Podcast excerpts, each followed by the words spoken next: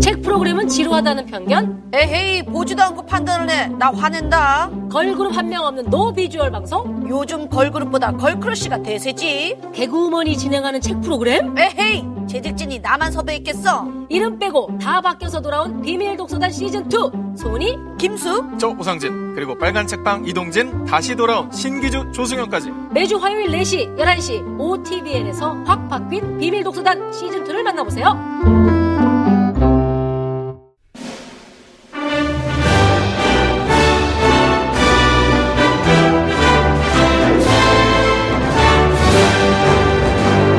참.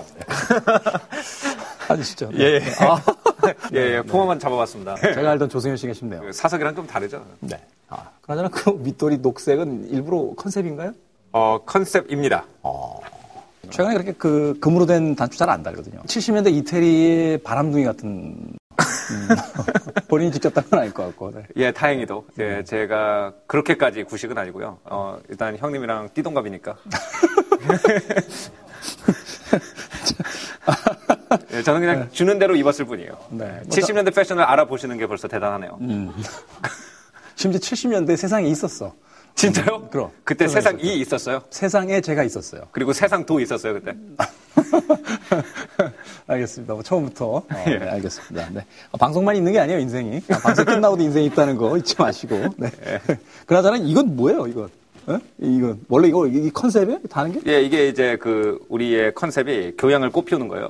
그래서 꽃을 하나씩 달고 와서 음. 나중에 굉장히 이 닭살 돋는 멘트를 하셔야 돼요. 그게 우리, 우리 때? 프로그램에 나오면 그냥 해야 되는 거예요.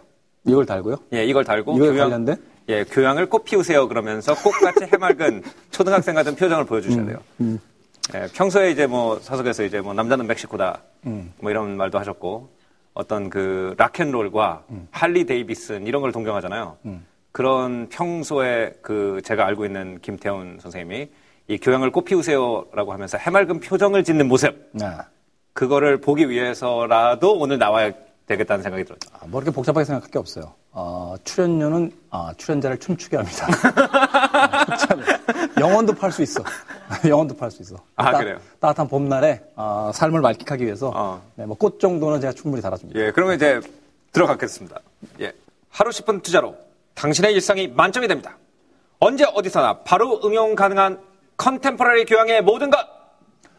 거품 있는 지적 허세를 기품 있는 지식으로 바꿔 드립니다. 비밀 독서단 현대교양 백세 김쌤 김태현입니다. 조쌤, 조승현입니다. 네. 시키는 게 많네요, 프로가. 예, 또, 시키는 게 많아. 예, 이런 거 싫어하시는데. 아, 그죠? 별로 좋아하지 않는데. 예. 어, 어찌됐건 뭐 개인적으로 평소에 그 조승현 씨와는 술자리라든지 또 개인적인 사석에서 이런저런 이야기를 나누는 그런 아주 좋은 동료였는데 아, 또 이 자리에 또 초대를 해주셔서 감사하는 말씀을 드리고 싶습니다. 네. 아유, 제가 감사하죠. 제가 생각할 때는 어차피, 어, 그냥 풀어둬도 방송이랑 비슷하게 얘기를 하는 사람들이고, 그냥 아무도 시키지 않아도 옆에 사람들이 지루해 하건 말건 3시간, 4시간씩 책, 영화 얘기를 하는 사람들이기 때문에 그냥 우리 원래 하던 얘기를 녹화를 하면 될 것 같아요. 편하게. 아, 굉장히 건방 떠는데. 아, 그래요? 이 방송 보시고 있는 분들에게 그런 이야기는 드리고 싶어요. 말하자면 그 어떤 최소한의 교양이 될 수 있는 지식들. 그래서 어떤 남의 이야기를 들었을 때 그것이 자기의 이야기 속에서 충분히 발휘될 수 있는 이야기들. 뭐 그런 이야기들을 저희가 오늘 좀부터 시작해서 어, 여러분들에게 좀 전달을 해드린다면 이 코너가 갖는 어떤 그 목적이 아, 다 이루어졌다. 뭐 이렇게 생각해 볼 수 있을 것 같습니다. 네. 예. 그러네요. 이게 뭐예요? 동의도 아니고 동의 안 하는 것도 아니고. 예? 동의를 하는 거예요. 동의하는 거. 예. 음, 알겠습니다. 자, 아, 돈 주고도 못 배우는 실전에 써먹을 확률 100%. 이거 꼭 강조해달래요, 우리 작가들이. 예. 예. 참. 자, 인생 예, 고득점. 익숙해지세요. 예, 저도 처음 할 땐 굉장히 어색했는데 오늘 이제 세 번째잖아요. 약간, 약간 이상한 게, 이제 혼자 망가지기 싫으니까 부른 것 같아. 그런 부분도 분명히 있어요.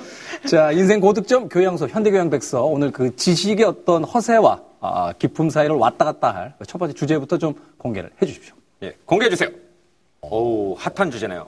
그렇죠? 예, 요즘 뭐 어느 대화 자리에서나 오고 가는 저런 주제. 그렇죠. 알파고와 이세돌의 어떤 그 대결을 통해서 이제 인공지능과 어떤 미래에 대한 그 것들에 대한 많은 화두들이 던져졌고 또 많은 이야기들을 나누고 있는데 네. 근데 좀 아쉬운 건 기사에서 하나 빠졌네요. 어떤 거요? 제가 2국하고 5국 해설했다는 얘기. 꼭, 꼭 여기서 꼭 여기서 지나간 얘기를 꼭 하셔야 음. 되겠어요. 사실 그 알파고와 이세돌의 그 대전을 통해서 그 좀 바뀐 부분들이 있어요. 그게 뭐냐면 과거는 제가 이제 바둑책을 보거나 바둑을 두고 있으면 사람들이 아니 무슨 노인네처럼 바둑을 둬? 하고서는 굉장히 오래된 어떤 박물관에서 막 걸어나온 화석 같은 사람 취급을 하더니 이세돌과 알파고의 대결이 벌어진 뒤에는 바둑도 둘 줄 아세요? 라는 얘기를 한다는 거예요. 그래서 이런 변화들이 왜 생겼나. 사실 바둑이라는 건 4천 년 전부터 있었다라고 이제 기록이 남아 있는 건데 중국에서 뭐 요순 시대부터 있었다라고 하고 그럼에도 불구하고 왜 이제 와서 갑자기 아주 낡은 것, 과거의 상징 같은 그 것이었던 이 바둑이 이렇게 핫하고 어, 떻게 보면 이제 새로운 어, 가장 트렌디한 것이 됐을까를 생각해 보면 결국은 수식어예요. 그러니까 누가 바둑을 둔다라는 것에 대한 부분인데 과거에는 기원에서 좀 이제 나이 드신 분들이 두다가 기계가 바둑을 둔단 말이에요. 그러니까 최신의 인공지능, 인간의 모든 기술이 집약되어 있는 인공지능이 바둑을 둔다 라는 것을 통해서 바둑이 갑자기 현대화되는 것처럼 보여진다는 거죠. 네, 그래서 이런 얘기도 있었죠. 이제 요즘 그 드라마가 유행을 하면서 한 드라마가 유행을 하면서 이제 여성들이 가장 그 섹시한 남성으로 뽑는 롤 모델이 이제 송중기 씨였다가 갑자기 이 대국이 끝난 다음으로 이세돌 씨 밑으로 밀렸다. 예, 이런 얘기가 있을 정도로 갑자기 바둑이 섹시해졌다는 거예요. 근데 사실 저는 이렇게 바둑 생각해요. 줄 아나? 바둑 두지 모릅니다. 하지만 전 젊음이 있습니다. 저기요, 젊은 얘기 그만하고. 어, 근데 제가 생각할 땐 이런 게 있어요. 그러니까 제가 생각할 땐 어떤 거냐면은 저는 이게 말하자면 우사인 볼트랑 어, 이탈리 스포츠카를 경주시킨 거나 마찬가지라는 생각을 했어요, 처음에. 뭐냐면 바둑이라는 거는 XY 좌표로 이루어진 공간 안에서의 싸움이라는 거죠. 어떻게 보면은 컴퓨터가 계산을 하기에 최적화된 상태라는 거예요.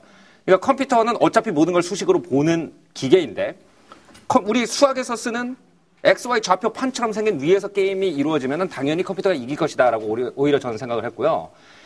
저는 오히려 그거보다 더 대단한 충격적인 사건은 2011년에 이루어졌다고 봐요. 2011년. 예. IBM에서 만든 왓슨이라는 인공지능이 퀴즈쇼에서 인간을 이긴 거죠. 사실 그 IBM에서 만든 왓슨이라는 그 컴퓨터가 이제 제퍼디라는 그 퀴즈 퀴즈쇼에서, 나와서 예. 그 인간 챔피언들을 다 누르고 이제 우승을 했는데 훨씬 더 복합적인 기술이 들어간 거 아니에요? 그렇죠. 일단 그 질문이라는 거는 인간이 인간한테 질- 하는 질문이라는 건 은유도 들어가고 그 복합적인 상황이라든지 배경 지식을 갖다가 모아가지고 답변을 갖다가 주어 동사 목적어가 있는 완벽한 문장으로 만들어내야 된단 말이에요. 근데 이미 컴퓨터가 그것도 할 수 있었는데 사실 바둑을 이긴 것이 그렇게 대단한 새로운 뉴스인가라는 생각도 어렴풋이 들어요. 음, 근데 사실 이제 바둑이라는 것은 난공불락의 인간만이 할 수 있는 게임이다라고 이제 인식을 했던 게 뭐냐면 아, 체스라든지 퀴즈 같은 경우는 어떤 일정한 문제에 대한 정확한 답들이 정해져 있는데 사실 바둑에 있어서의 정확한 답이라는 것은 어, 없다라는 부분들도 있었어요. 이게 뭐냐면 추상성에 대한 부분인데 아, 뭐 바둑을 모르시는 분들에게 가장 쉽게 말씀을 드리면 초반에 그 판을 전략을 구성할 때 나는 집을 많이 확보하는 쪽에 실리를 추구하는 쪽으로 갈 것이다. 말하자면 이제 현실적인 부분이죠. 근데 그 또 다른 면에서는 소위 세력을 쌓아서 중반 이후에 이 세력을 가지고 판을 운영할 것이다라는 추상적 개념이 들어가 있었다는 거예요. 그러니까 단순한 계산 능력만을 그 필요로 했던 게임이라면 기계에게 진 것이 그다지 그 뭐라 하면 충격적이지 않을 거예요. 생각해봐요. 우리에게 이제 전자계산기라는 게 나온 것이 벌써 몇십 년 전인데 그렇죠. 계산 능력에서 인간을 앞서기 시작한 건 이미 수십 년 전이에요. 그렇게 판단했을 때 과연 계산 능력만을 이겼기 때문에 충격을 먹었을까? 그건 아니라는 거죠. 근데 사실 어떤 면에서는 이 바둑이라는 이 게임이 이 우리 한국 사람들한테 가지고 있는 어떤 그 정신적 의미도 있었던 것 같아요. 어떤 그러니까 우리는 이것이 난공불락의 어떤 인간만이 할 수 있는 추상화가 필요한 게임이라고 믿고 싶었는데 사실 현실은 사각형 안에서 제한된 숫자의 경우의 수를 갖다가 판단하는 게임이라는 것이 밝혀지는 것이 사람들을 불안하게 만들고 두렵게 만들었던 부분도 있지 않나. 너무 고차원적으로 가는 것 같은데. 그래요? 난 이렇게 생각해. 알파고와 이세돌의 대결에서 이제 4승 1패로 알파고가 승리를 했단 말이죠. 네. 근데 우리는 굉장한 충격을 받았어요. 왜? 한국이란 나라에서 한국의 그 가장 뛰어나다라고 불리우는 기사와 싸워서 기계 인공지능이 이겼기 때문에. 근데 그 이후에 어떤 해외 뉴스들을 이렇게 보면 아 놀랍다. 어, 시- 새로운 기술이 굉장히 발전했다. 인공지능의 시대가 다가왔다라고 하지만 사실 이렇게까지 호들갑을 떨면서 놀라지 않거든요. 그렇죠. 심지어는 이 대국이 진행되는 중간에 국가에서 발표했잖아요.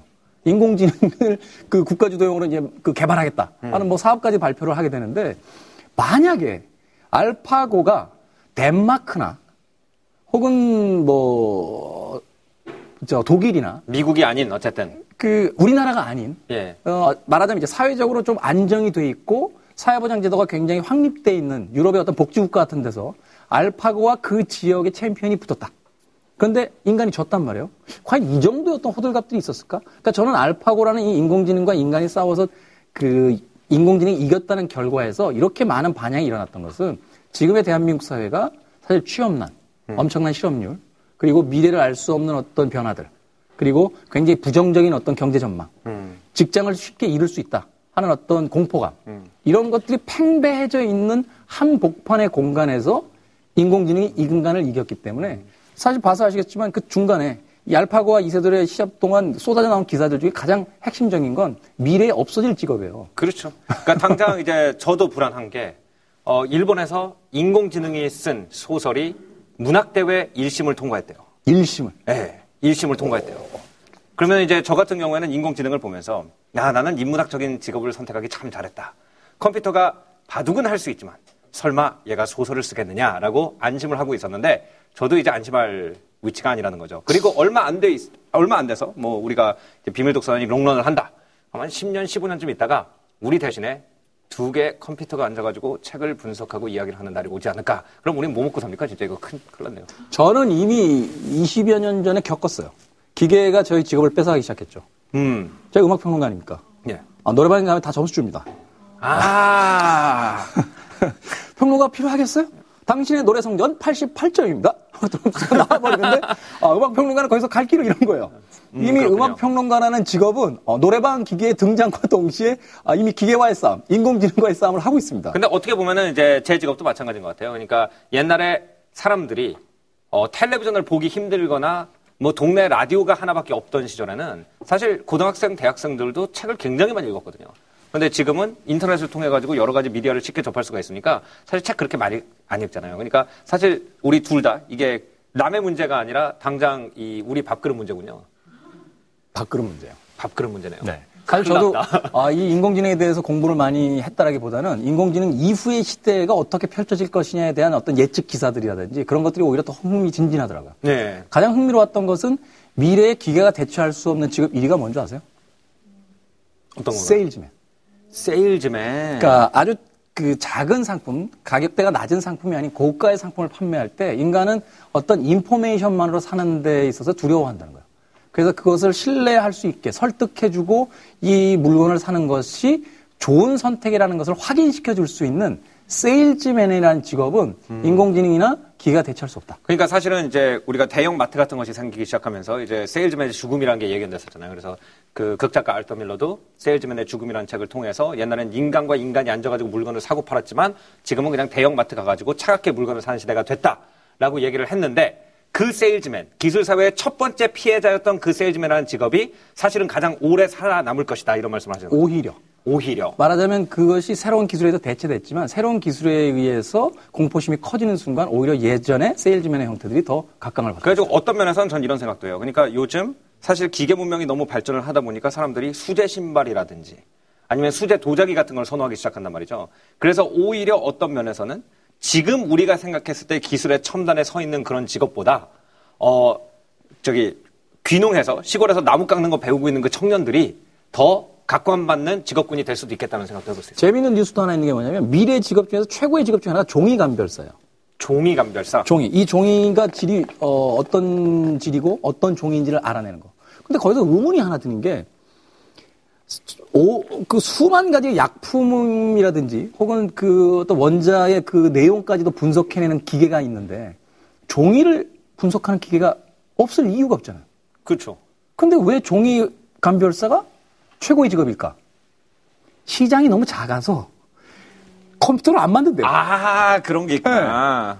그러니까 바로 그런 시장들. 우리는 왜 거대한 시장에서 일반적인 직업들을 많이 가지고 있기 때문에 공포심을 느끼죠. 사실 인공지능이 이제 일반화되면 지구상에서 약 20억 개 이상의 일자리가 사라진다라고 그래요. 어마어마한 숫자의 직업이 사라지는데 굳이 인공지능이라는 고가의 컴퓨터 시스템을 통해서 만들어낸다 할지라도 시장성이 없는 직업. 아, 거기가 바로 틈새 시장이라는 거예요. 그렇군요. 음. 그런 이런 정확한 경제적인 얘기는 이제 우리가 전문가가 아니니까 우리는 여기가 책쇼잖아요. 그래서 인공지능에 대해서 어떤 책들이 있고 그 책들의 렌즈를 통해서 지금의 상황을 봤을 때 세상이 어떻게 다르게 보이는지 한번 본격적으로 책 토크에 들어가 볼까요? 좋습니다. 자, 아, 먼저 한것툭 던집니다. 예. 네. 이렇게 해서 한 권 툭 던집니다. 카렐 차페크. 아, 뭐 이 사람 이름은 아, 먼저 거론해야 돼요. 그렇죠. 그렇죠. 이거는 이제 Universal. 로보트. 어, 그렇죠. 바로 이제 robota라고 하는 체코어로서 이제 노동이라는 단어의 뜻을 가지고 있는 최초의 이제 말하자면 그 기계가 이제 등장하는 어, 뭐 그런 책이라고 아- 설명할 수 있을 것 같아요. 로보트라는 단어의 어원이 된 책이죠. 원래 로봇이라는 단어가 고대 슬라브어로 고아라는 뜻이었는데 음. 고아들을 노예로 팔아먹었기 때문에 그 단어가 노동 또는 노예라는 뜻이 됐고 원래 이 책이 쓰여졌을 때만 해도 로봇이라는 단어가 어떤 특정한 기계를 의미한다기보다는 인간의 노동을 대체할 말하자면 노예 역할을 해줄 여러 가지 기계를 의미하는 음. 것이었는데 이 책을 통해서 로봇이라는 단어가 오늘의 의미로 쓰이게 된 거잖아요. 어, 이 책 제가 준비할 거 알고 있었군요. 어, 아니요, 슬쩍, 아니에요. 던, 슬쩍 던졌는데. 아니 이게 이게 그 어, 인상적인데요? 이게 이 음. 로보트라는 단어의 어원에 대해서 제 책에 제가 쓴 적이 있습니다. 사실. 아. 예, 그래서 거기서 이제 차페크를 알게 됐죠. 제가 참 많은 책을 봤는데 조수현 씨 책을 안 봐가지고. 왜? 왜? 참, 이거. 제가 한 권 드렸잖아요. 예? 한권 드렸잖아요. 어, 어딘가 있어요. 어딘가 있을 거예요, 집에. 아, 진짜. 어찌됐건 이제 카렐 차페크가 이야기했던 이제 로보타라는 그 단어, 소위 얘기해서 노동을 대신하는 기계 라는 것이 이제 등장하는 시대. 말하자면 이제 인간을 대처하는 시대를 이야기하면서 최초의 어떤 인공지능에 대한 이야기라든지 또는 미래 사회에 대한 어떤 여러 가지 어떤 비전들에 대해서 고민에 빠지기 시작하는 것이 되죠. 한건 툭 던져 주셔야죠. 예. 제가 인공지능에 대해서 좀 더 잘 이해할 수 있는 책으로는 영화로 더 유명한 알터 클락의 뭐 나올지 아시죠? 잠깐만요. 알터, 알터 클락이요? 알터 C 클락. 알터 티 클락? 예. 네, 아서라고 예. 발음하면 안 됩니까?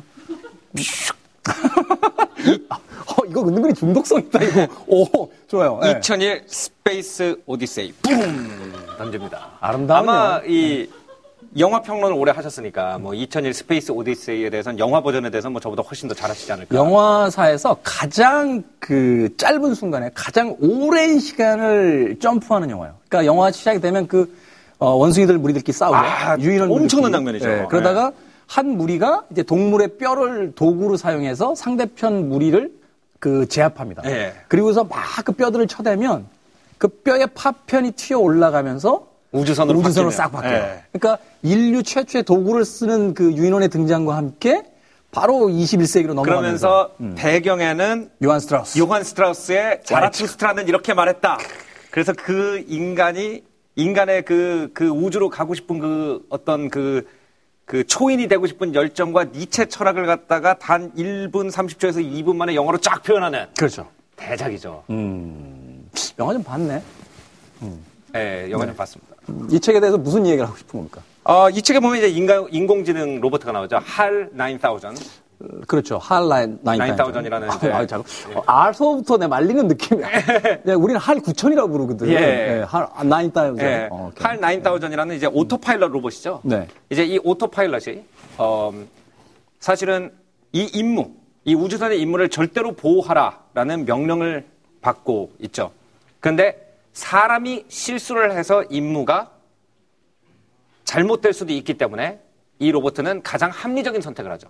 사람들을 하나씩 하나씩 다 죽여버리죠. 제거하기 시작하죠. 예, 그래서 어떤 인공지능이 컨트롤하는 공동체의 최악의 모습을 보여준 어떤 그런 그 공상과학물 아닌가 싶습니다. 음. 사실 근데 이 영화 속에서 가장 인상적인 것은 그할 9000에게 그 어떤 책임을 묻는 그 우주인에게 그 컴퓨터가 대답하잖아요. 어, 모든 것은 인간의 잘못이다. 그렇죠. 라고. 말하자면 자신들은 그 명령어에 의해서 움직이는 것 뿐이지 여기에 대한 모든 책임은 전적으로 인간에게 있다.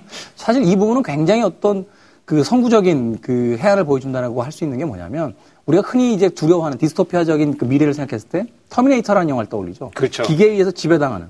그래서 기계와 인간이 대립해서 싸우는 것으로서 알려져 있지만 사실은 그 기계를 만든 것이 인간이라는 것을 2001 오디세이에서 스페이스 오디세이에서 할 9천이 계속해서 반복해서 이야기해요. 근데 제가 이제 인공지능 그 전문 연구하는 친구에 있어가지고 물어봤어요.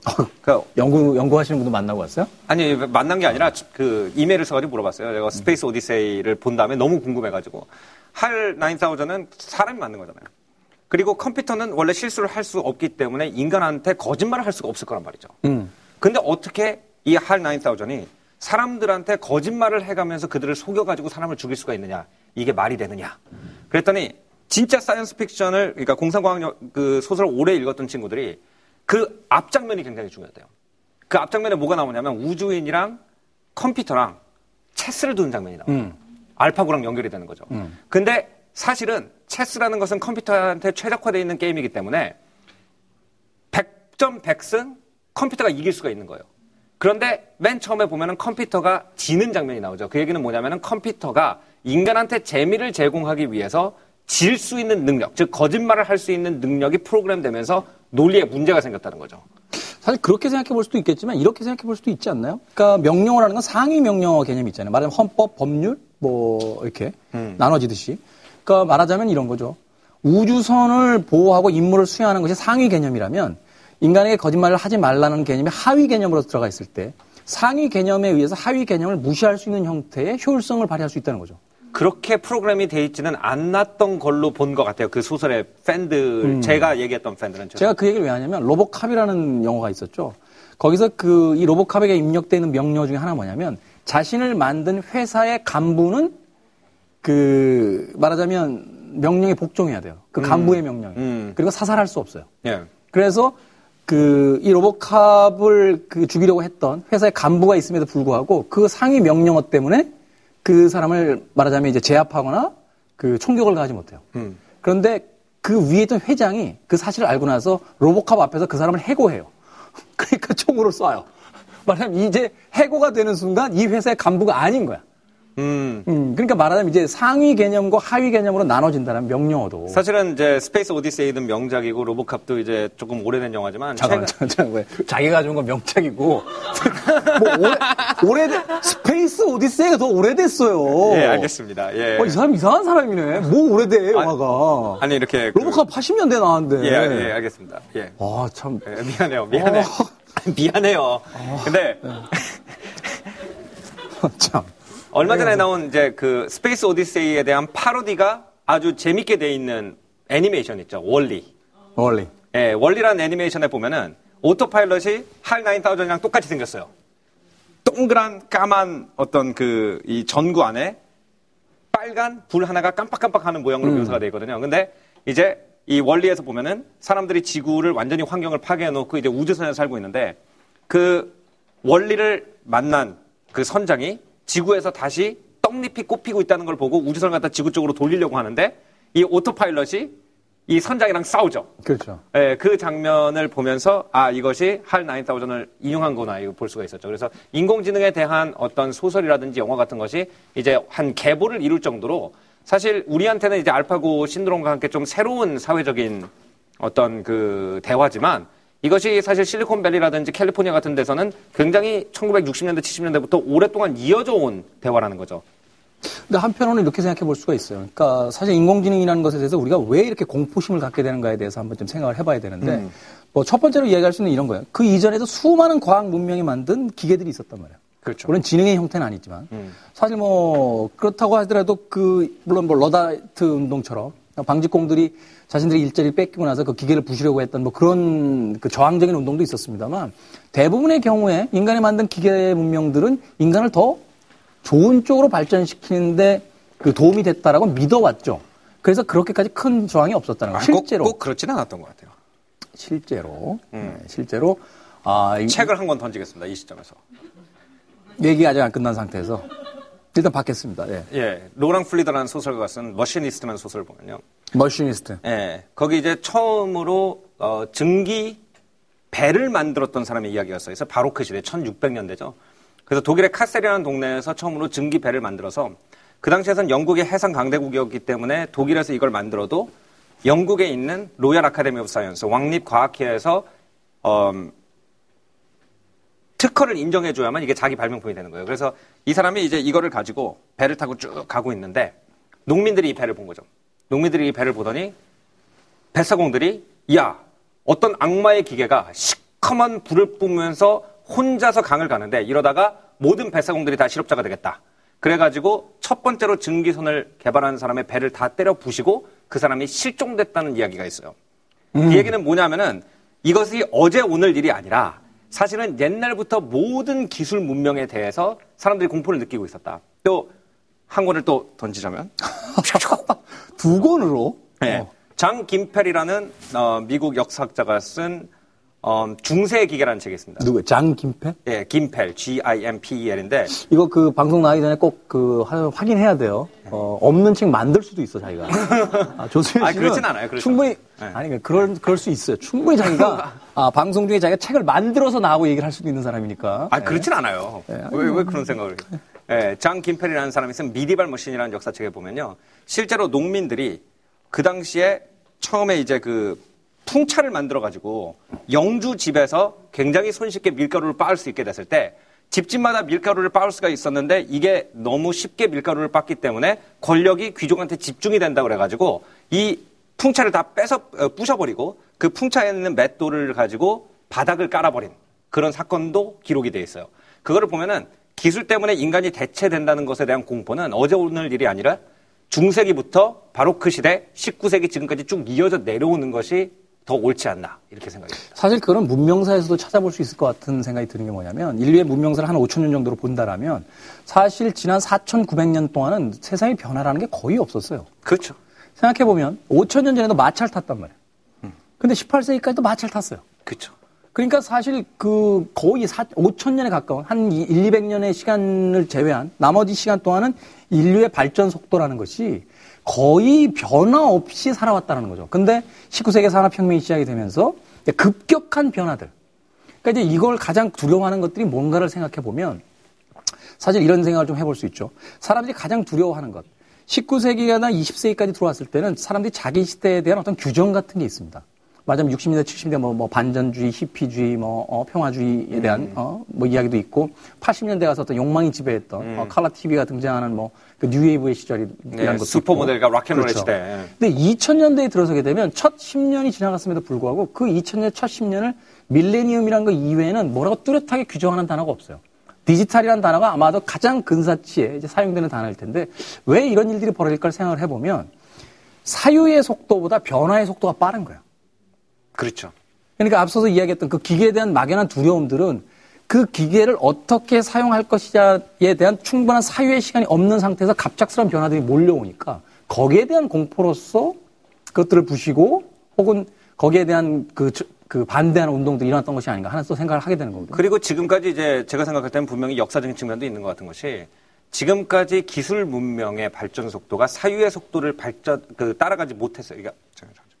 지금까지 사유의 속도가 기술 문명 발전의 속도를 따라가지 못했을 때 난 현상들, 20세기의 현상들을 우리는 너무 끔찍하게 기억하고 있죠. 스탈린주의라든지 나치주의라든지.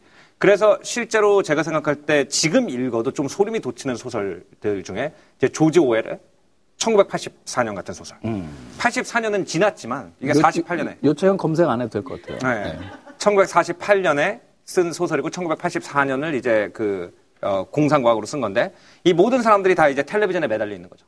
그래서 이 거대한 텔레비전 네트워크를 통해서 권력 체제가 인간들을 감시할 수 있잖아요. 빅브라더예요. 네, 빅브라더라고 불리는 이 체제가. 그런데 제가 생각할 때 사실 우리가 두려워하는 게 기술이냐 아니면은 이 기술을 누군가가 지배할 거라는 생각이냐 이런 것이 1984년이 우리한테 보여주는 그것이 오늘날까지 인기 있다는 것이 오늘 우리에게 보여주는 어떤 시사점 아닌가 생각이 돼요. 사실 그러면서 본다면 최근에 여러 가지 뉴스들도 있잖아요. 어, 뭐 어떤 미국에서 그 아이폰에 대한 어떤 그 비밀을 해제해달라. 절대적인 국가 권력의 어떤 기구가. 그러니까 결국은 기술을 가지고 있는 사람들 뿐만이 아니라 그 기술을 누가 장악하고 어떻게 사용될 것이냐. 저는 사실 그런 공포에 의해서 가장 크게 그 걱정하는 것들이 뭐냐면 자동차의 블랙박스 같은 것들이에요. 말하자면 저는 운전을 20여 년 이상 했지만 블랙박스가 없어서 그렇게 크게 무엇인가로부터 불이익을 받은 적이 없어요. 네. 그런데 아침 뉴스 시간이라든지 저녁 뉴스 시간에 끊임없이 블랙박스 영상을 통해서 사고 난 장면만 보여줘요. 그 사고 난 장면들이 계속해서 반복될수록 공포심을 유발시키고 마치 블랙박스가 없으면 굉장히 큰 일을 내일 모레 당할 것 같은 어, 이런 일들을 계속해서 반복해서 주입하면서 제가 생각했을 때 전 세계에서 아마 거의 모든 차에다 블랙박스를 다 달고 다니는 거의 유일한 나라일 거예요. 그렇죠. 그러니까 네. 일종의 공포적인 마케팅인데 네, 한국에 저도 귀국하기 전에는 구경도 못 해본 기계죠, 사실은. 음. 자, 그런 의미에서 저도 책 한 권 슬쩍 던집니다. 오. 예, 역시 영화의 원작이 됐다. 뭐 1984 정도는 가볍게 누를 수 있지 않을까 예. 생각이 드는데 바로 필립 케이 딕, 오, 못 들어봤, SF의 아버지. 못 들어봤습니다. 필립, 케이, 필립 케이 딕을 못 들어봤어요? 못 들어봤습니다. 어디서 공부했어요? 저 문과 출신. 어쨌든, 예. 필립 케이 딕이라면 SF에 있어서는 거의 뭐 그 아버지라고 불릴 수도 있는 그런 인물인데 네. 이 필립 케이 딕의 여러 가지 소설들이 다 영화화 됐어요. 뭐 마이너리티 리포트 같은 경우가 바로 그 대표적인 예고. 아. 그 이전에 사실 그 SF 영화의 어떤 고전이자 걸작이라고 하는 블레이드 러너라는 아, 블레이드 러너가 네. 그분 작품이군요. 해리슨 포드가 주연을 맡았던 작품인데 이 작품의 이제 원래 그 책 제목이 안드로이드는 전기 양의 꿈을 꾸는가. 안드로이드는 전기 양의 꿈을 꾸는가. 여기서 문제 나갑니다. 예. 왜 전기 양일까요? 전기 양. 네.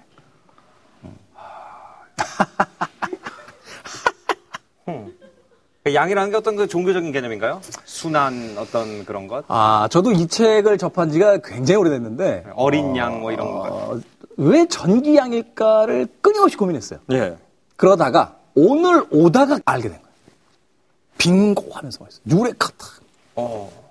서양에서 공부를 했으니까 더 잘 아시겠지만 그 미국 사람이든지 유럽 사람들 유럽 사람들의 그 어떤 수면 어떤 이 습관 중에 하나가 잠이 잘 오지 않을 때 뭘 해요? 양을 세죠. 양을 세요. 예. 그러니 사람들은 잠을 자기 전에 양을 세면서 양꿈을 꾸게 되는데 예, 예, 예. 그럼 안드로이드는 안드로이드니까 전기 양의 꿈을 꾸는가라고 물어본 거예요. 음. 이걸 내가 혼자 알아낸 거예요.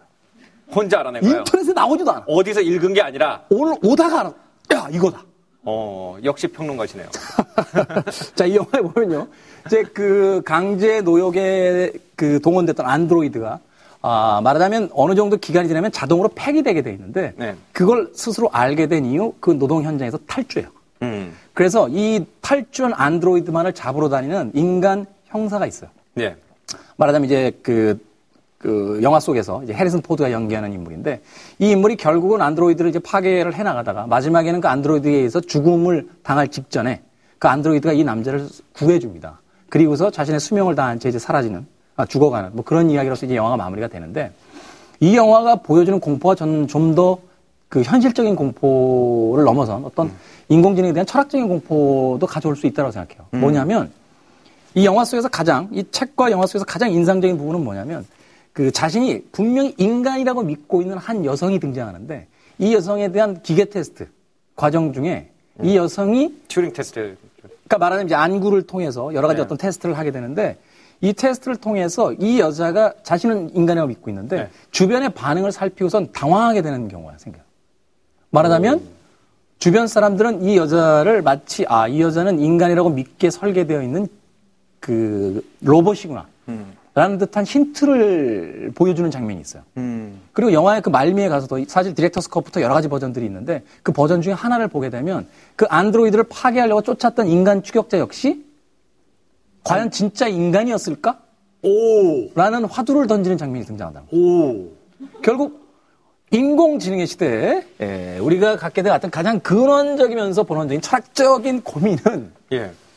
과연 인간 내가 나는 인간이고 저것은 인공지능이고 기계라고 믿고 살아가게 되지만 과연 내가 진짜 인간일까?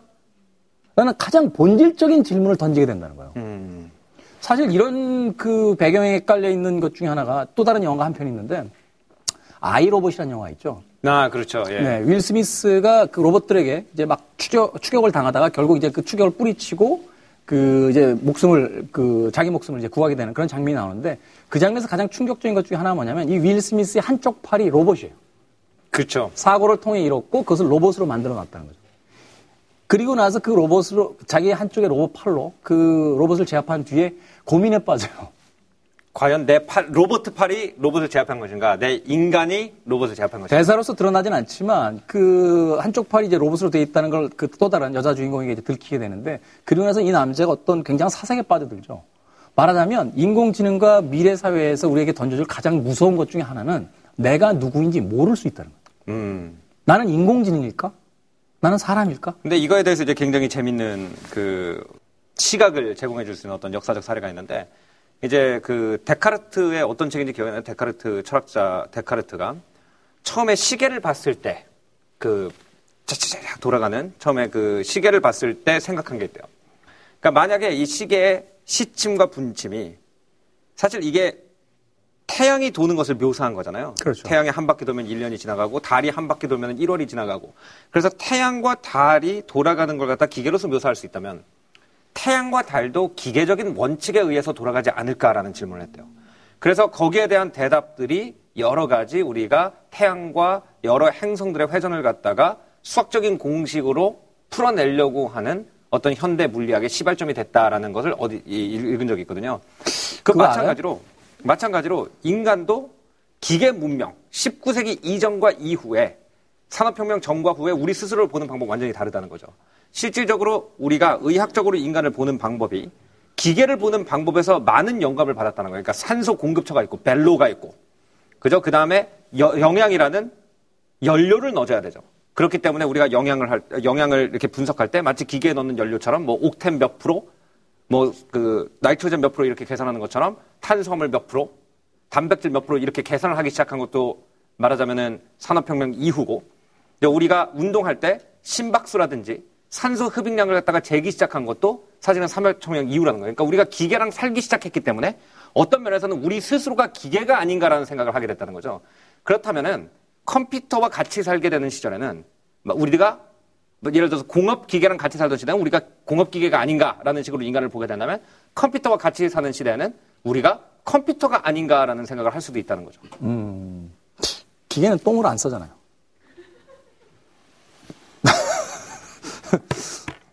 음. 아, 그 고민한 문제는 아니고 그렇게 고민할 문제는 아니에요. 굉장히 심각하게 고민이 되는 문제예요. 네. 고민할 문제는 아니고.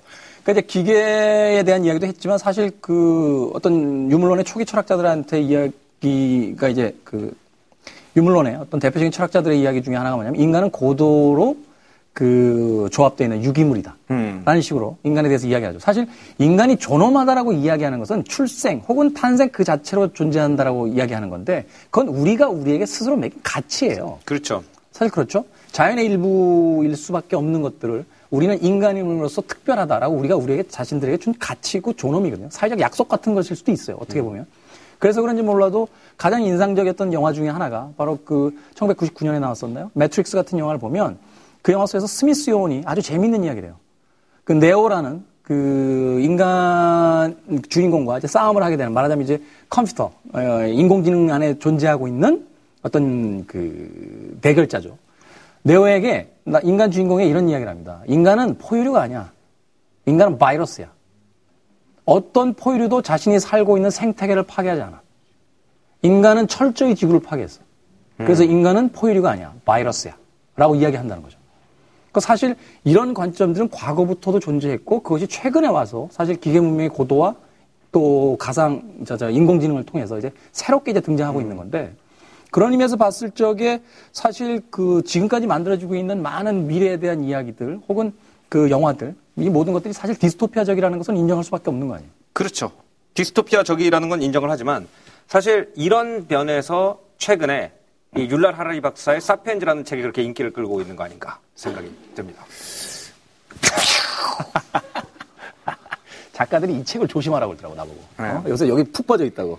네, 툭 이- 던져보세요. 이 사피엔즈라는 책에 보면은 이미 우리가 농경 사회를 선택했을 때 우리는 밀과 감자의 노예가 되었다라고 얘기를 해요. 자, 생각을 해봐요. 인간은 밀 농사가 잘 되는 곳을 찾아서 이주를 하죠. 그래서 밀이 잘 자랄 수 있도록 허리가 빠지도록 땅을 갈고 물을 대주고 실질적으로 DNA 번식 숫자를 개체의 성공이라는 어떤 리차드 도킨스의 이론을 그대로 받아들인다면 세상에서 가장 많은 면적을 차지하고 있는 생물체는 인간이 아니라 밀과 감자라는 거예요. 잠깐만. 그러면서 왜 자꾸 웃어요? 어? 응? 아니 우리가 밀과 감자의 노예가 되는 게 즐거운 거예요 지금?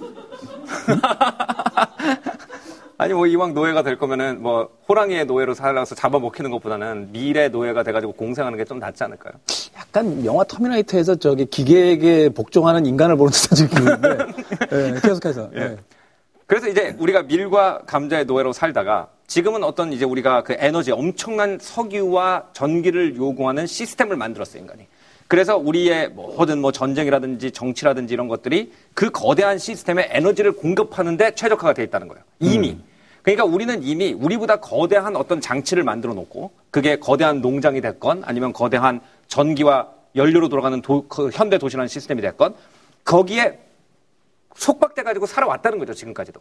그러니까 단지 인공지능이 와서 사람들이 거기 또 속박이 된다면은 이것은 그냥 우리가 속박되는 어떤 숙주를 바꾸는 개념이지. 아까 그 매트릭스에서 말한 것처럼 인간을 바이러스 같은 개념 아니면 집단 어떤 개체 이런 개념으로 본다면 우리가 그냥 숙주를 바꾸는 것 뿐이지 사실 뭐 그렇게 대단한 변화가 아닐 수도 있다는 거예요. 근데 그거는 좀 본질적으로 다를 수 있어요. 왜냐하면 그 그것을 이용하는 것과 그것에 의해서 결정되는 건 좀 다르다는 게. 근데 잘 생각해 보세요.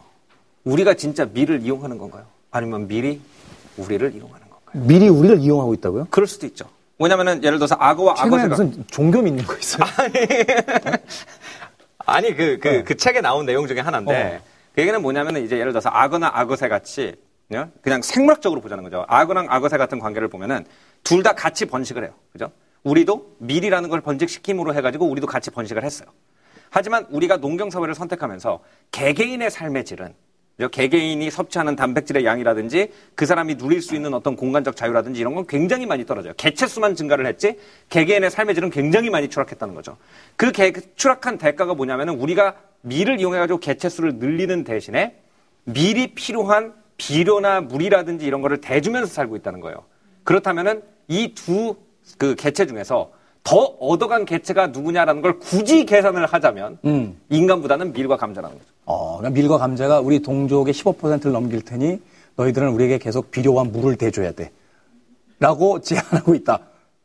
아니 뭐 그게 이- 이런 어떤 그 생각을 통해서 나타나는 것은 아니지만 언제부터 그런 생각을 하게 됐어요? 이 책을 읽은 다음부터 책을 읽다부터 어, 어, 좀 당황스러워지기 시작했는데 어, 사실 뭐 그것은 뭐 관점의 차일 수 있죠. 사실 아니 이기전 유전자 관점에서 보면 그럴 수도 있다는 거죠. 음, 사실 뭐 그런 의미에서 본다라면은 그 뭐라고 할까요? 우리가 여- 이곳에 존재하기 위해서 필요한 모든 것들이 다 우리가 거기에 이제 종속돼 있다고 바- 밖에 볼수 없는 거잖아요. 그러니까 자유를 갖다 어떻게 뭐 정- 너무 이제 깊게 들어간 것 같네. 예. 사실 중독이라는 것까지 다 이야기할 수 있겠습니다만 다시 얘기가 원점으로 돌아오자면 이제 인공지능에 대한 이야기인데 제가 가장 인공지능에 대해서 이제 무섭다라고 느껴지는 건 이런 순간인 거예요.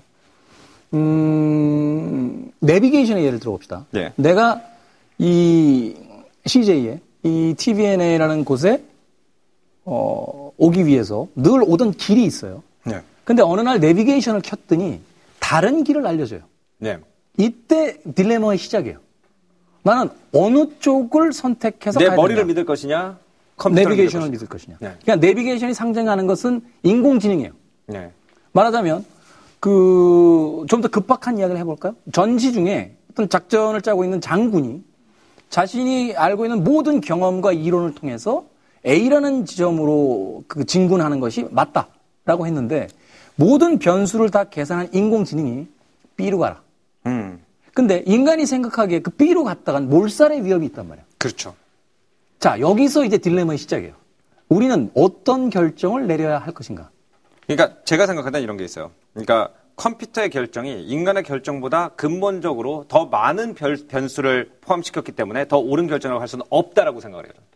왜냐하면은 그 어떤 결과가 돌출되기까지는 그 데이터를 집합하는 거, 많은 양의 데이터를 집합하는 것도 중요하지만 그거를 어떤 방식으로 추론으로 이끌어내는지를 갖다가 여러 가지로 만들 수가 있단 말이죠. 컴퓨터는 그 중에 하나 우리가 임의로 입력해 놓은 방식을 통해 서 추론을 한단 말이죠. 그렇기 때문에 컴퓨터가 그 정도까지 우리의 어떤 결정에 개입을 하려고 하면은 컴퓨터가 우리한테 자기의 생각을 설명할 수가 있는 수준이 돼야 된다. 왜 B로 가야 되느냐라고 컴퓨터가 물어보면은 저는 이런 데이터를 종합해가지고 A, B, C, D를 생각해 봤더니 이런 결론이 나왔습니다. 자, 거기서 다시 문제인 거예요. 예. 그렇게 결론이 나왔는데 그 논리에 사실 그 알파오가 이번에 이스라엘과의 대결에서 보여준 여러 가지 그 착점들을 보면 프로 기사들이 이해할 수 없는 착점이 있었다는 거예요. 그렇죠. 물론 이후에 그것이 올바른 선택이었다는 평가가 있기도 하고 그 착점이 좀 이상했다는 평가도 나오긴 하는데 물론 기술력의 어떤 지금까지 아직까지 한계다 뭐 이런 이야기를 하기도 하고 그것이 말하자면 그 이 전쟁이라는 어떤 급박한 상황 속에서 이런 결정이 내려졌을 때 예. 여기서 이야기하는 딜레마가 뭐냐면 첫 번째 나의 생각을 따른다. 어, 이 가운데 손가락 올리려고 한게 아니라. 어, 미안해요. 네, 다시. 고의적인 거 아니, 저- 예, 접수했습니다. 인간의 선택을 따른다. 두 번째, 인공지능의 선택을 따른다. 음. 이두 개의 판단 전체가 이상해요. 왜냐하면 인간의 지능을 결정을 따른다. 그럼 인공지능을 왜 만들어요? 동의를 얻기 위해서 배심원단이 10명으로 이루어져 있기 때문에 만장인 취재를 위해서 그건 아닐 거 아니에요. 저는 약간 그런 식으로 갈 거라고 생각을 해요. 잠깐만. 예. 그두 번째 질문으로 가서 그러면 인공지능의 선택을 따른다. 음. 라고 했을 때 예. 잘못된 결과가 오면 책임을 누가 지냐는 거예요. 음. 기계를 부숴버리나요? 이 딜레마가 가장 큰 딜레마인 게 뭐냐면 자, 우린 지금 인공지능을 만들고 있는데 그렇죠. 미래 사회에 이것이 보다 많은 혁신을 가져다 줄 것이다 믿는데 물론 이번 그 알파고와 이세돌의 대결에서도 재밌었던 것 중에 하나가 뭐냐면 우리나라 사람들을 대상으로 해서 어, 몇몇의 이제 표본을 추출을 해서 설문조사를 했다는 거예요. 누가 이기길 원하나? 사람이라면 무조건 이세돌이 이겨야 된다고 생각했을 것 같은데 약 30%가량의 사람들이 알파고가 이겼으면 좋겠다라고 얘기하더라고요. 이건 뭐냐면 지금의 젊은 세대는 디지털과 인공지능 같은 이 그 새로운 어떤 변화들을 자기 세대와 동일시해요. 그러니까 디지털이 곧 나고 인공지능이 곧 내가 살아야 될 미래 사회예요. 그럴 수도 있지만 또 다르게 볼 수도 있어요. 어떻게? 어, 어떻게 보냐면은 예를 들어서 우리가 스스로를 창조물로 본다. 그러면은 이세도를 응원하는 게 맞아요. 우리는 누구에 의해서 만들어진 것이다. 신에 의해서 만들어졌건 자연에 의해서 만들어졌건. 그래서 나라는 창조물과 누군가가 만든 기계라는 대결에서 나라는 창조물이 저 창조물을 이겼으면 좋겠다. 하지만 우리가 스스로를 창조자로 본다면 얘기가 달라져요. 자연에 의해서 우연히 만들어진 나라는 물건과 인간이 만든 물건의 대결이 되면은 알파고가 내 편인 거예요. 아, 그들이 그렇게 철학적인 생각까지 했을 거라고 생각하지 아니 않아요. 그것은 제가 생각했을 땐 철학적으로 깊이 들어간 것이 아니라 어떤 느낌으로 아는 거죠. 그러니까 그 사고 방식을 제가 말로 표현한 것 뿐이지 그것을 느낌으로 아는 그런 느낌이 있어요. 그러니까 제가 대학생들 특히 이 IT라든지 이쪽을 공부하는 대학생들을 보면은 결국 그들은 뭐냐면은 인간이 이렇게 대단한 프로그램을 만들 수 있다는 어. 거에 대해서 희열을 느낀다는 거예요. 그러니까 그렇게 그들의 느낌은 굉장히 그러니까. 직접적이지만 그걸 철학적으로 표현한 것뿐이죠. 제가. 그러니까 그 이야기가 결국 같은 지점인 게 뭐냐면 어, 결국은 자신들이 만든 그 물건들, 자신의 세대에서 만들어진 물건들을 자신과 동일시한다는 거죠. 그렇죠. 근데 사실 이제 기성세대의 관점에서는 그 변화 자체를 쫓아가기가 힘드니까 사실 이 디지털 시대라는 게 굉장히 혁명적인 시대인 게 뭐냐면 19세기까지는 나이 든 사람들이 젊은 사람을 가르쳤어요. 이건 당연한 거죠.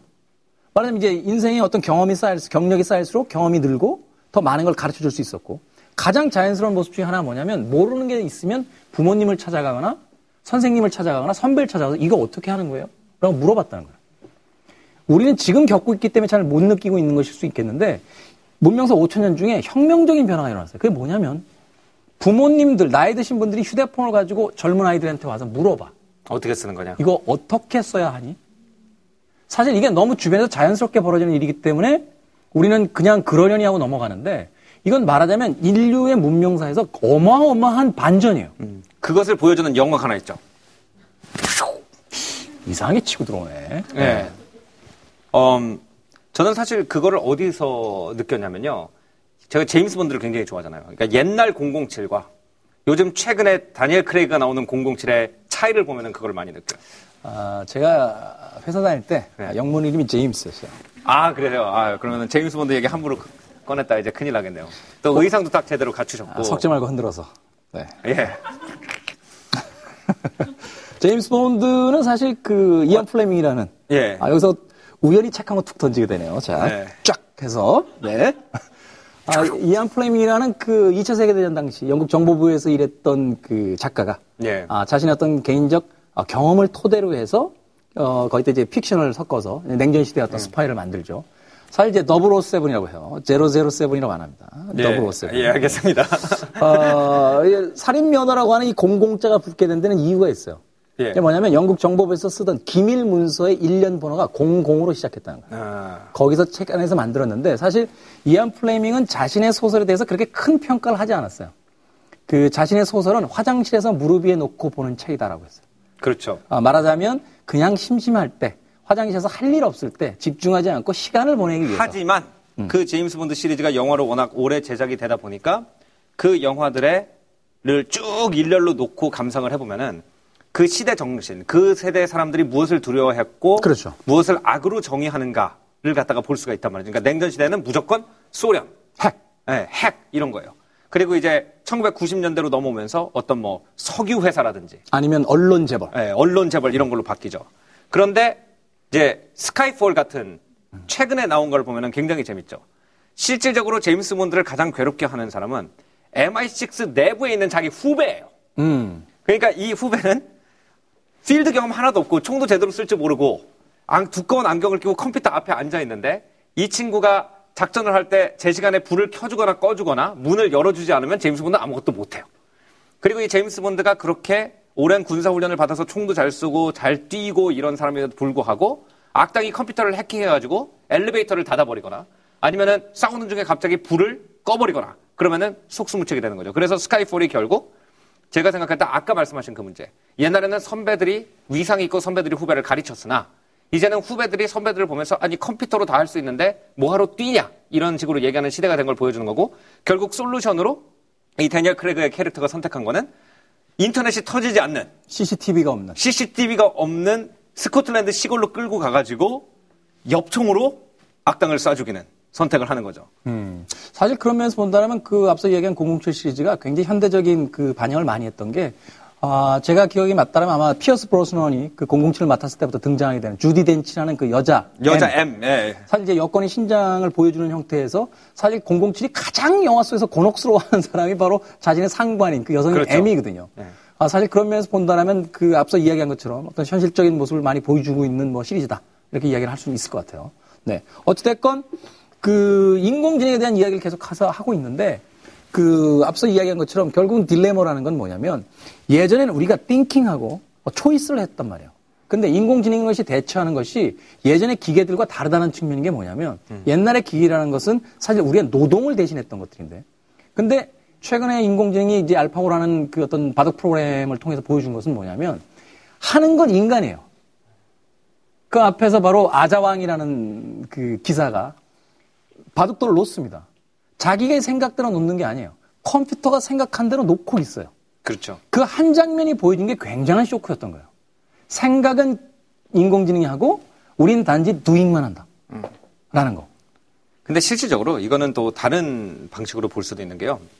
예를 들어서 처음에 자동차의 성능이 그렇게 좋지 않았을 때는 실제로 육상 선수랑 자동차 사이에 경주가 있었어요. 음. 근데 지금은 자동차와 육상 선수 사이의 경주는 없어졌죠. 왜냐하면 당연히 자동차가 이기니까. 하지만 그렇다고 육상이 없어졌느냐? 그건 아니라는 거예요. 왜냐하면 자동차는 어차피 빠르기 때문에 자동차랑 인간을 결정, 그, 경쟁시키는 거는 의미가 없다는 거예요. 근데 사람들이 왜 육상을 아직도 보느냐? 사람이 그렇게 빨리 뛰니까 보는 거지. 그죠? 자동차가 그렇게 빨리 달린다 그러면 그거는 스포츠로서의 가치가 많이 내려가죠. 사실 이제 자동차가 처음 나왔을 때는 그 외모의 어떤 그 말하자면 압도감 때문에 사람들이 굉장히 놀랬더라고요. 그래서 그 기록에 보면 자동차가 그 영국에서 나온 기록인데 어, 가기 전에 아, 몸종 한 명이 자동차 앞에서 뛰어야 돼요. 깃발을 흔들면서 차가 옵니다, 차가 옵니다를 외치면서 가야 돼요. 사람들이 뒤에- 깜짝 놀라가지고 치니까. 그렇죠. 그래서 그 얘기를 가 들려주는 게 바로 지금 얘기죠. 사람이 차보다 빨랐으니까 가능한 거예요. 그렇죠.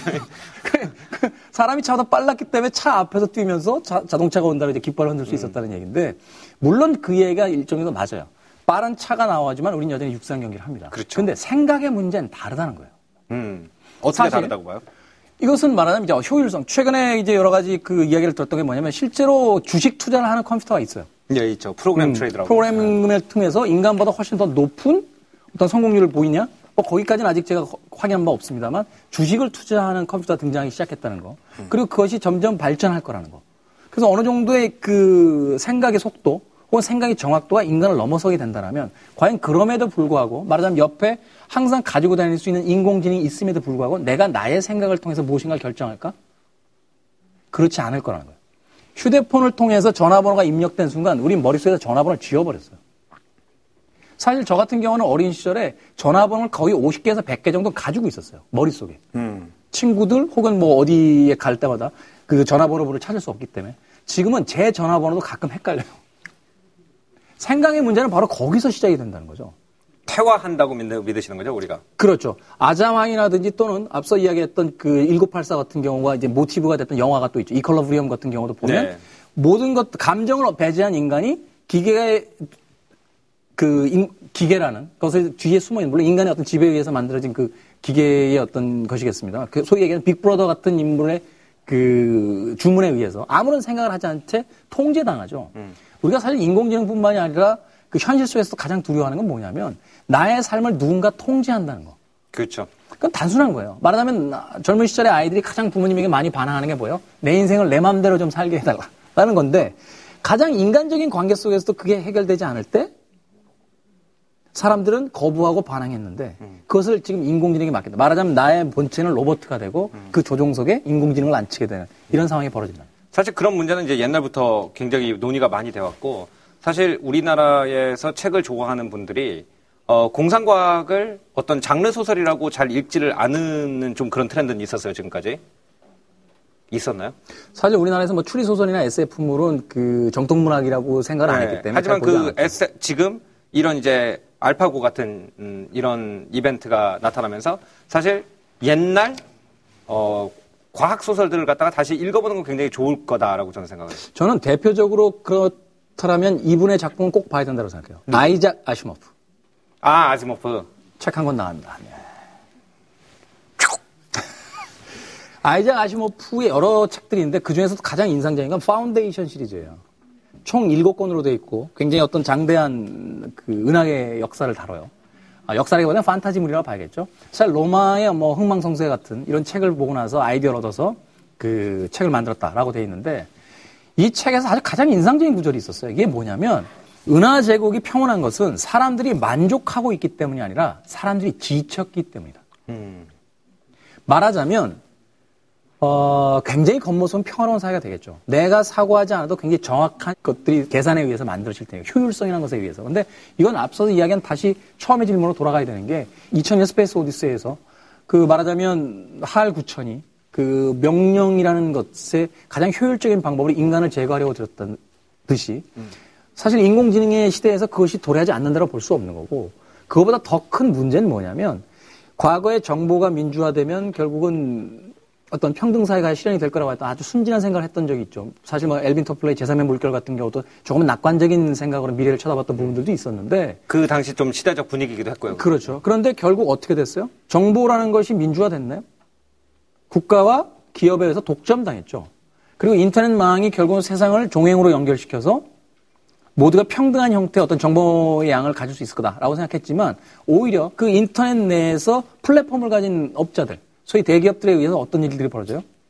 가장 단적인 얘기로 음악의 어떤 저작권 문제부터 시작해서 사실 그것을 생산하는 사람들은 어, 굉장히 적은 형태의 어떤 분배물들을 가져가고 그 플랫폼을 장악한 정보를 장악하고 있는 사람들이 거의 모든 걸 다 가져가는 게임이라는 거죠. 인공지능에서도 지금 가장 위험한 것 중에 하나는 뭐냐면 기계와 인공지능에 의해서 지배당한다는 것은 아주 먼 미래 이야기고 결국은 인공지능을 누가 개발할 것이며 인공지능을 누가 사용할 것이며 인공지능을 그 사용한 여러 가지 창작물들을 누가 만들고 소유할 것이냐의 문제라는 거예요. 좀더 고도화된 인공지능과 기계라는 그 대상의 뒤에 숨어 있는 소수에 의한 다수의 지배가 좀 더 효율적이고 좀 더 완강한 형태로 좀 더 뭐랄까 전폭적인 형태로 이루어질 것이다. 바로 그것이 갖고 있는 공포가 가장 큰 게 아닌가 하는 생각이 든 거죠. 그래서 사실은 이제 그 옛날에 프란시스 부쿠시마라는 그 미국 역사가가 역사의 종말이라는 책을 쓰지 않았어요. 그래가지고 이제 이념 대립도 끝났고 미국이 냉전 이겼고 이제 전 세계 사람들이 그냥 행복하게 어, 소비 생활을 하는 것으로 이제 역사의 결론이 났다 이렇게 얘기를 했는데 사실 이 기술 발전과 함께 어떻게 보면은 철학과 역사에 대해서 우리가 다시 생각해 봐야 되는 시대가 오지 않았나 그런 생각 많이 들어요. 왜냐면은 예를 들어서 이제 가장 근시대적으로 다가올 것이 뭐냐면 사실은 컴퓨터에 의한 노동의 대체라는 거죠. 그러면은 지금까지 우리가 사회를 만들어 오는 방식은 뭐냐면은 사람들이 열- 일을 열심히 해야 다 같이 잘 먹고 잘, 살, 잘 살기 때문에 일을 열심히 하는 사람한테 돈이 더 가겠다는 이념을 가지고 만든 제도예요, 지금. 그죠? 근데 만약에 모든 일을 갖다가 컴퓨터가 해줄 수가 있다면은 우리는 도대체 뭘 하고 먹고 살아야 되고 인간이라는 게 도대체 왜 사는 거고 이런 거에 대한 질문이 다시 어, 만들어질 수밖에 없는데 여기에 대해서 제가 굉장히 충격적인 책을 하나 읽었어요. 소설책인데 어, 프랑스 소설가 미셸 웰백이 1997년이나 8년 정도에 쓴 파티큘 엘레망테 소립자라는 책이 소립자. 이 책을 보고 어마어마한 충격을 받은 게 뭐냐면은 처음에 굉장히 어, 속된 말로 찌질한 인생을 사는 어떤 남자의 인생을 그리죠. 중년 남성. 1960년대, 70년대 학생운동 등에 참여를 해서 어, 개인주의의 도래와 성적 자유를 이루었지만 결국 그것이 비수처럼 다시 돌아와가지고 자기의 가정생활을 망가뜨리고 허탈함에 빠져 있는 어떤 한 과학자의 삶을 갖다가 처음부터 쫙 묘사를 해요. 그 다음에 맨 마지막에 굉장히 놀라운 것이 뭐냐면은 이 과학자가 무슨 논문을 쓴다는 얘기를 굉장히 길게 설명을 합니다. 근데 맨 마지막 파트가 엄청나게 충격적이에요. 이게 무엇이냐?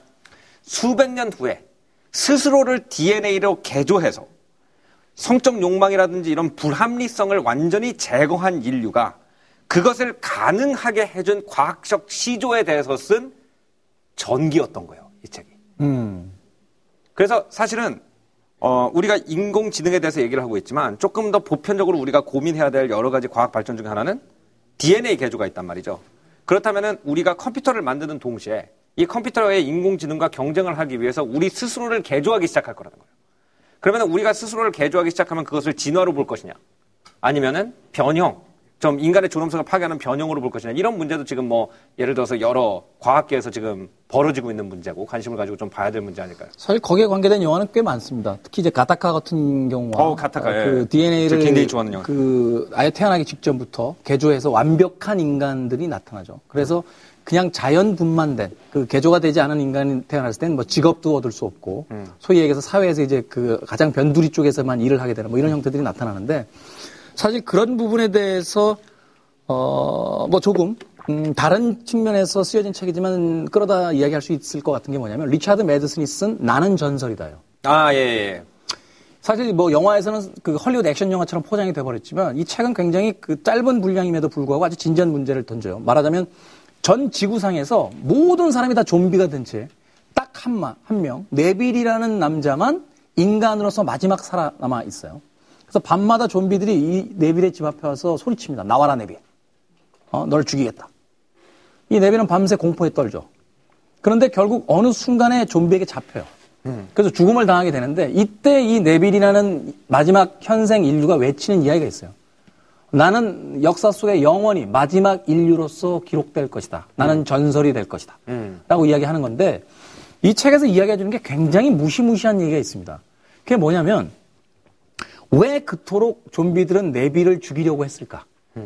네빌은 좀비들에게 어떤 특정한 해, 해코지를 했다거나 그들을 뭐 죽이려고 한 적이 없어요. 근데 왜 좀비들은 그렇게 밤새 몰려와서 마지막 남아있는 인간 한 명을 죽이려고 했을까? 네빌이라는 마지막 인간이 남아있기 때문에 자기들이 변종이에요. 음, 그렇죠. 자기들이 좀비라고. 근데 이 마지막 인간이 죽는 순간 좀비라는 단어는 사라져요. 자기들이 새로운 인류가 되는 거예요. 그러니까 사실 뭐 네안데르탈인과 뭐 크로마뇽인가요? 뭐 같은 시대에 공존하면서 결국은 서로를 그 죽이기 위해서 막 이렇게 싸웠다는 이야기도 들은 적이 있는데 사실 이제 인간 개조에 대한 부분도 그런 면에서 한 번쯤 생각해 볼 수 있다는 거죠. 말하자면 모두가 완벽해지려고 해서 자기들의 어떤 DNA를 개발, 개조하겠죠. 근데 부모의 뜻에 따라서 혹은 조금 다른 선택을 하는 인간에 의해서 그렇지 않은 인간들도 존재하게 될 거라는 거예요. 그랬을 때 어떤 일이 벌어질 것이냐. 과연 개조된 인간들이 더 완벽한 인간이라고만 생각할까? 분명히 이들은 진화됐다고 생각하겠지만 어떤 면에서는 변종들이란 말이에요. 그렇죠. 그랬을 때 인간과 인간끼리 부딪혀야 될 문제들. 또 사실 지금까지 여러 가지 이야기를 나눴는데, 어, 이제는 조금 정리를 좀 해봐야 될 것 같아요. 네. 어, 저는 사실 뭐, 여러 책들, 여러 영화들을 통해서 그 미래에 대한 이야기를 그 미리 경험하게 되고 보게 되는데, 어, 미래 사회는 과연 디스토피아가 될 것이냐, 유토피아가 될 것이냐. 인공지능과 이 기계 문명에 의해서. 음. 저는 사실은 디스토피아적인 관점이 더 강해요. 그런가요? 어.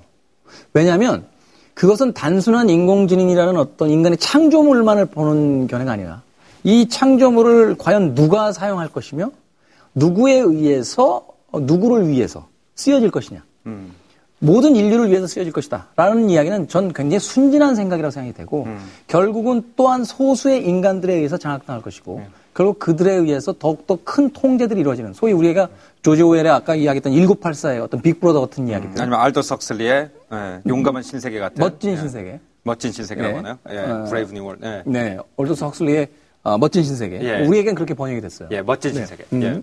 말하자면 그런 식의 미래가 좀 더 근미래로 다가왔다라고 보는 거죠. 음. 저는 사실 이런 생각을 해요. 그러니까 저는 어떤 인간의 역사의 흐름에 대해서 도덕적 판단을 하는 것이 과연 어떤 의미가 있느냐.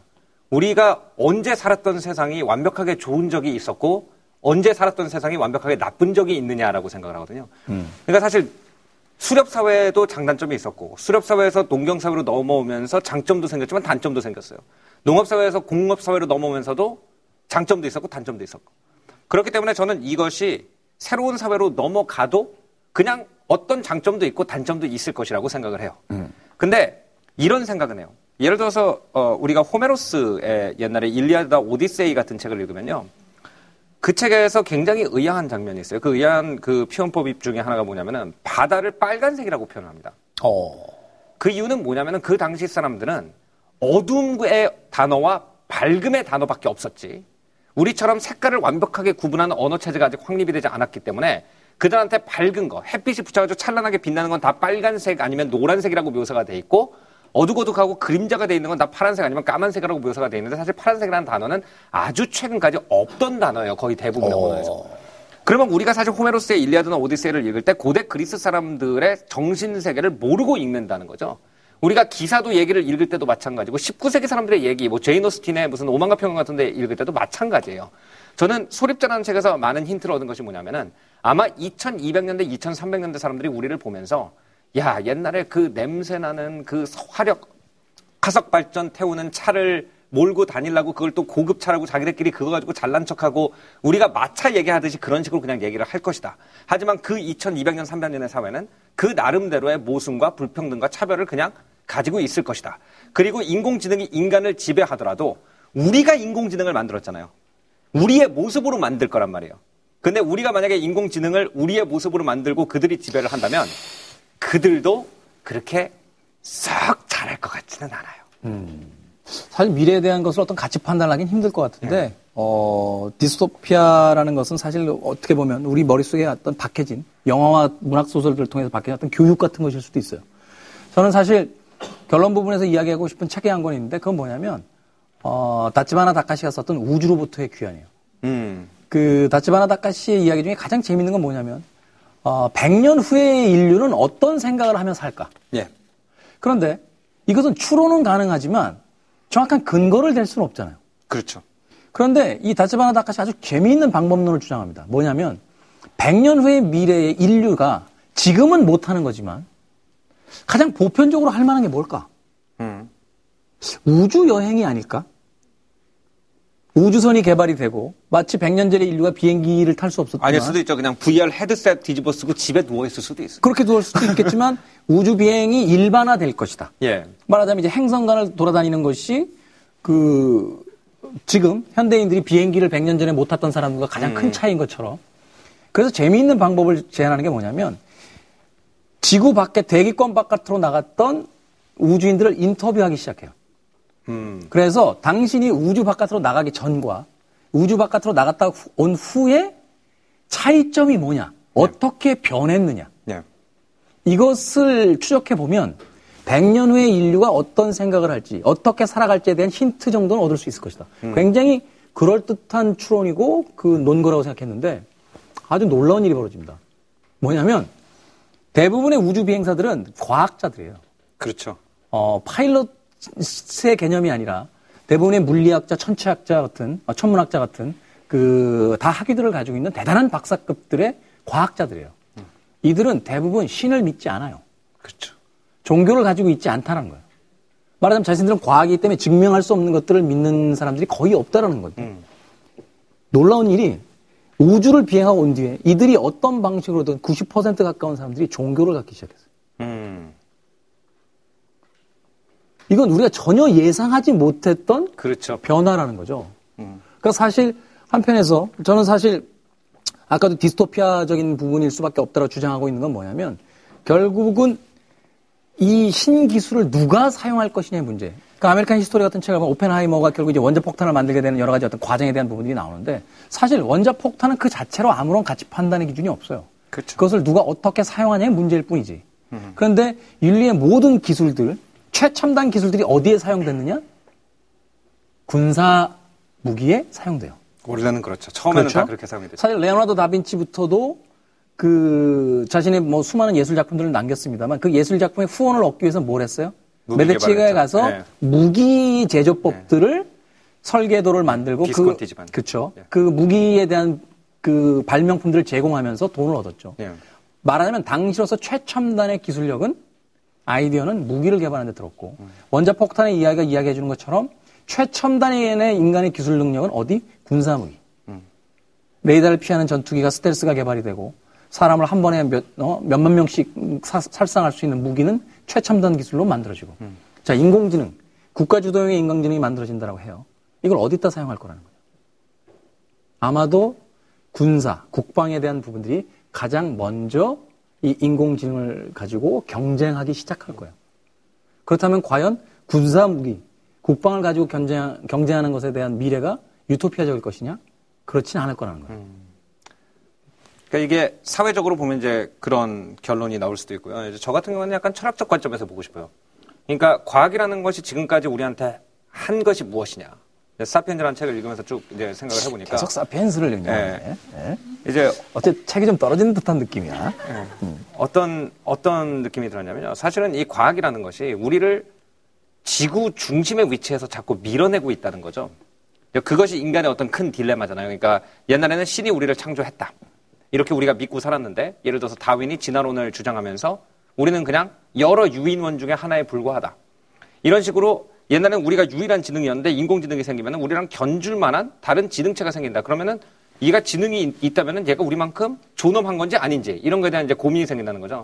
근데 저는 사실 그 마지막으로 맺으면서 뭐 누구나 아는 책이지만 칼 세이건의 코스모스 얘기를 잠깐 하고 싶어요. 아이고, 뭐 옛날에 읽었죠. 네. 칼 세이건의 어, 코스모스에서 가장 감동적인 아마 거의 대부분의 사람들이 가장 감동적으로 느낀 부분이 아마 그 부분이었을 거예요. 그러니까 이 도큐멘터리 버전을 보면은 이제 우주선이 보야지호가 쫙 지구에서 멀리 날아 최근 버전이 아니면 예전 아니, 칼세이 최근- 최근 버전이요. 최근에. 저, 저, 네. 그, 버락 타일러, 오바마가 네. 그렇게 극찬을 했다는. 타일러 드닐 박사가 나오는 그 버전에 보면은 쫙 이제 보이조, 보야지호가 지구에서 멀어지면서 지구가 점점 처음에 굉장히 특별한 장소로 보였다가 점점 우주에 떠다니는 티끌 같은 걸로 보이게 되죠. 그러면서 이제 원래 칼 세근에 있는 텍스트를 타일러 드닐 박사가 새 코스모스에서 이제 나레이션을 하면서 뭐라고 그러냐면은 저 푸르스름한 희미한 점 이렇게 얘기를 하죠. 저 푸르스름한 희미한 점 안에서 지금까지 우리가 알고 있었던 모든 정치가들과 종교인들과 장군들이 조금 더 많은 영향력을 가지고 치고받고 싸웠다. 저 조그만 점, 그, 저 똑 조그만 티끌에 조금 더 큰 티끌이나 작은 티끌을 차지하려고. 그러니까 그런 우리의 시각을 갖다가 열어준다는 면에 있어서는, 그러니까 그걸 어떻게 느낄지 모르겠어요. 그걸 보고, 야, 감동적이다. 정말 어떤 시적이고 종교적인 이야기다라고 느끼는 사람도 있을 것이고, 야, 내가 정말 중요하다고 생각하는 걸 어떻게 저렇게 하찮게 표현하는 사람이 있어? 라고 느끼는 사람도 있을 것 같아요. 근데 과학이 사회를 주도하는 한은 제가 생각할 때는 주도적인 세계관은 점점 그 인간이 그래봤자 우주를 떠도는 티끌만한 먼지 위에서 조그만 더 티끌을 차지하기 위해서 싸우는 하찮은 존재다라는 것을 것이 아마 주도적인 사고방식으로 지금 가고 있는 것 같아요. 여러 유행하는 책들의 트렌드나 이걸 봤을 때. 그러면은 우리가 물어봐야 될 문제는 그럼 그 안에서 우리가 어떻게 살아야 되느냐. 어차피 티끌 같은 먼지를 타고 그거보다 조금 더 큰 불덩어리를 몇십 바퀴 돌면은 소멸하는 존재밖에 안 된다면 우리가 그 안에서 우리 삶의 의미가 무엇이냐라는 것을 지금부터 본격적으로 얘기를 해야 된다. 그렇게 생각합니다. 제가 장담하는데 향후 10년 안에 어, 종교 하나 만드실 것 같아요. 음, 느낌이 딱 오고 있어 지금. 아니, 그렇지 않습니다. 음, 포교 활동에 굉장히 적극적이신데, 어, 전 사실 뭐 그렇게까지 크게 생각은 안 하지만, 그 미국의 세티라는 프로그램이 있나요? 어, 제가 알고 있기는 그 외계인을 찾는 프로그램이에요. 네. 그래서 외계에다가 계속 지속적으로 신호를 쏴대고 또 외계인을 이제 찾기 위한. 사실 앞서 이야기한 그 칼 세이건의 코스모스 이외에 그 퓰리처상을 받았던 유명한 작품, 컨택트라는 책이 있죠. 예. 그 컨택트에서 영화됐을 때 가장 인상적인 대사가 이런 거였어요. 어, 저 외계 우주인이 살까요? 라고 아, 딸이 예, 아빠에게 예, 예. 물어보니까 그 아빠가 대답하죠. 그건 잘 모르겠다. 본 적이 없어서. 하지만 이 넓은 우주 공간에 생명체가 우리밖에 없다면 이 무슨 거대한 공간의 낭비냐. 그렇지. 예, 라는 저도. 기억합니다. 예. 그러면서 어떤 우주에 대한 어떤 꿈을 심어주는데 사실 그 스티븐 호킹 박사 같은 경우는 이 세티 프로그램에 대해서 전적으로 반대해요. 왜냐하면 우주에다 우리가 신호를 보냈을 때 그 신호를 감지하고 우리를 찾아오는 외계인이라면 우리보다 분명히 고등한 외계인일 텐데 그렇죠. 평화로운 목적으로 올 것 같지는 않다. 그들이 과연 우리 자신들보다 하등한 외계인 족속들을 만났을 때 어떠한 방식으로 대할 것이냐. 음. 우호적으로 혹은 정복적으로 후자 쪽일 것이다. 라고 이야기한다는 거죠. 사실 인공지능의 문제를 여기다가 완전히 도식화시켜서 이야기할 수는 없겠습니다만 사실 기술에 대한 부분도 사회적인 어떤 그 철학적인 사유가 이- 이- 그 있어야 된다고 분명히 생각돼요. 말하자면 우리가 지역마다 어떤 CCTV를 달 때도 과연 이 지역에 CCTV가 필요하냐라는 것을 공론에다 붙이고 이야기를 나눠보는 것처럼 그런데 지금의 어떤 과학기술이라는 건 통제권을 벗어났어요. 사실 DNA에 관한 여러 가지 연구들 또는 인간 복제에 대한 이야기들이 나올 때 종교라든지 혹은 그 사회단체들에 의해서 윤리성에 대한 부분들을 제기하면서 끊임없이 토론하고 사유하고 합의하에 어느 정도 선에서의 지금 현재 어떤 실험들을 해나가고 발전시켜 나갈 것이냐에 대한 부분들을 계속해서 검토해요. 그렇죠. 그런데 기계라는 측면에 있어서는 사실 그런 면들이 전혀 들어가 있지 않았죠. 그런데 인공지능은 조금 다른 층위에서의 고민이 필요한 시점이라고 보는 거예요. 그렇죠. 생물학적인 실험에 대해서는 우리가 철저히 여러 가지 어, 토론을 하고 정치적인 이슈를 만들었지만 지금까지 컴퓨터 기술에 대해서는 그런 적이 없다 이런 말씀하시는 거죠. 그렇죠. 사실 아까 세티 프로그램에서 인간의 호기심이 인간을 말살할 것이다라는 이야기를 하는 것처럼 사실 그리스 신화에 나오는 그 유명한 판도라의 이카루스의, 상자처럼 이카루스의 얘기. 이카루스의 예. 밀랍을 단체에 날아다가 너무 태양 가까이 가서 그렇죠. 떨어진. 인간에 대한 예. 어떤 여러 가지 어떤 우화들이 등장을 하는데 과연 인공지능이라는 것이 그 마지막 우화가 될 수도 있다라는 것을 전제하에 출발해야 된다는 거죠. 알겠습니다. 그럼 앞으로 이 인공지능에 대해서 어떤 태도로 우리가 살아가야 된다고 생각하세요? 앞서서 조승현 씨가 거론했던 책을 제가 반대로 어, 제시하면서 어, 결론을 내보겠습니다. 일리어드 오디세이에 대한 이야기를 했죠. 예.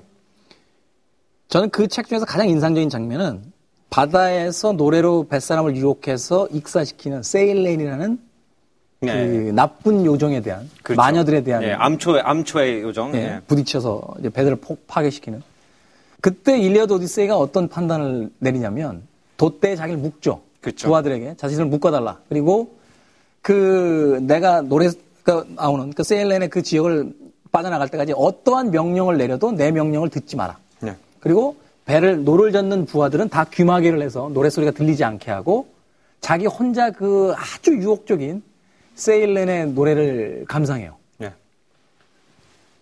인공지능도 비슷하다는 생각이 들어요. 음. 안전할 수 있다면 경험해보고 싶습니다. 아, 그런가요?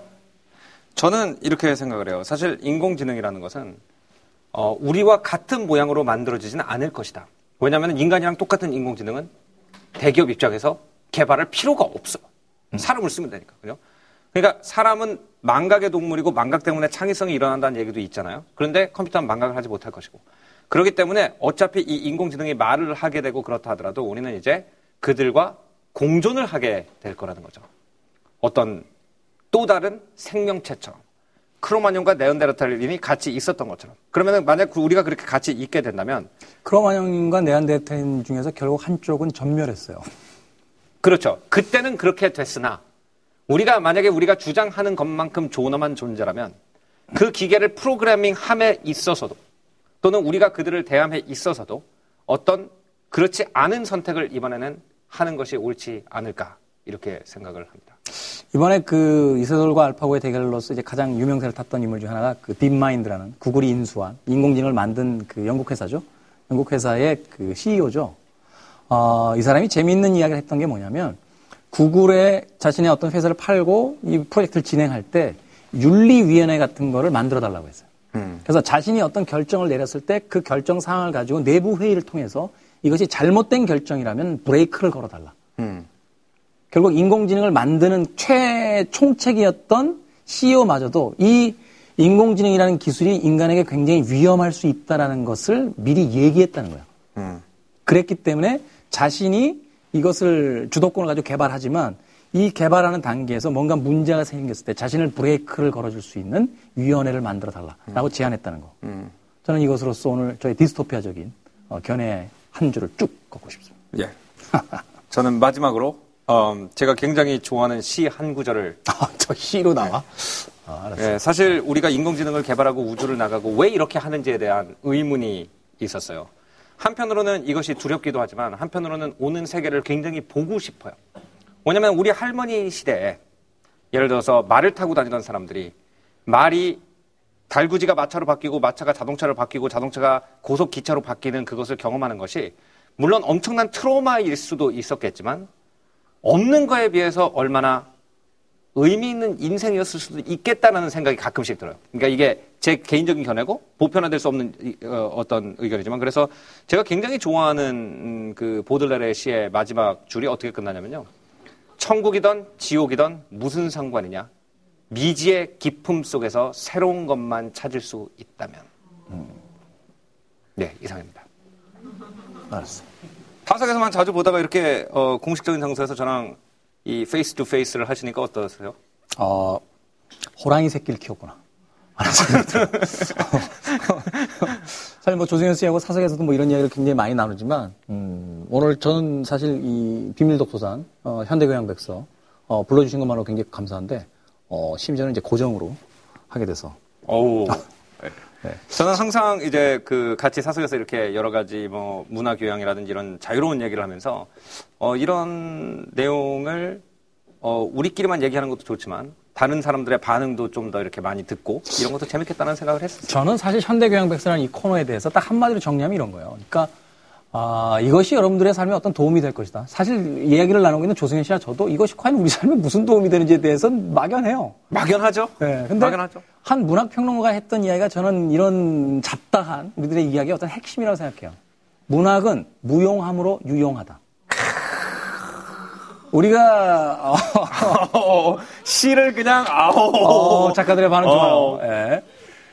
우리가 하고 있는 많은 활동들, 소위 우리는 그런 이야기를 하잖아요. 왜 쓸데없는 짓을 해? 라고 하지만 한번 인생을 찬찬히 돌아다 보면 우리에게 가장 큰 행복을 주는 건 쓸데없는 짓이에요. 그렇죠. 그 최고봉이 뭐예요? 사랑이에요. 음, 어우, 그러네요. 시간과 돈과 그 수많은 날들을 하얗게 지새우며 정신적으로 고통받지만 그래도 그걸 왜 해요? 제일 재밌고 행복해지니까. 그렇죠. 그렇죠? 쓸모 있는 일들 되게 우리를 피곤하게 만듭니다. 그렇죠. 돈을 벌기 위한 일들, 최소한의 생존을 위해서 해야만 하는? 노동. 지금 피곤하신가요? 어, 많이 피곤해요. 어, 어, 분량을 이렇게 많이 하는 건지 난 몰랐어. 아니. 우리가 그냥 지금 다 그만해도 된다 그랬는데 우리가 그냥 하고 있는 거예요. 그러니까 예. 끝까지 자기가 엔딩 하려고. 근데 이상하잖아요. 그러니까 그만 하라고 그러니까 그때부터 재밌어지잖아요. 그러니까. 네, 인생이 그런 거라니까. 자, 어떻게 이번 주 마무리는 어, 어, 문학은 무용함으로 유용하다. 예. 이걸로 이걸로 마무리. 그럼 여기서 끊겠습니다. 예, 제가 또 한 수 받으면은 또 계속 되니까. 예. 알겠습니다.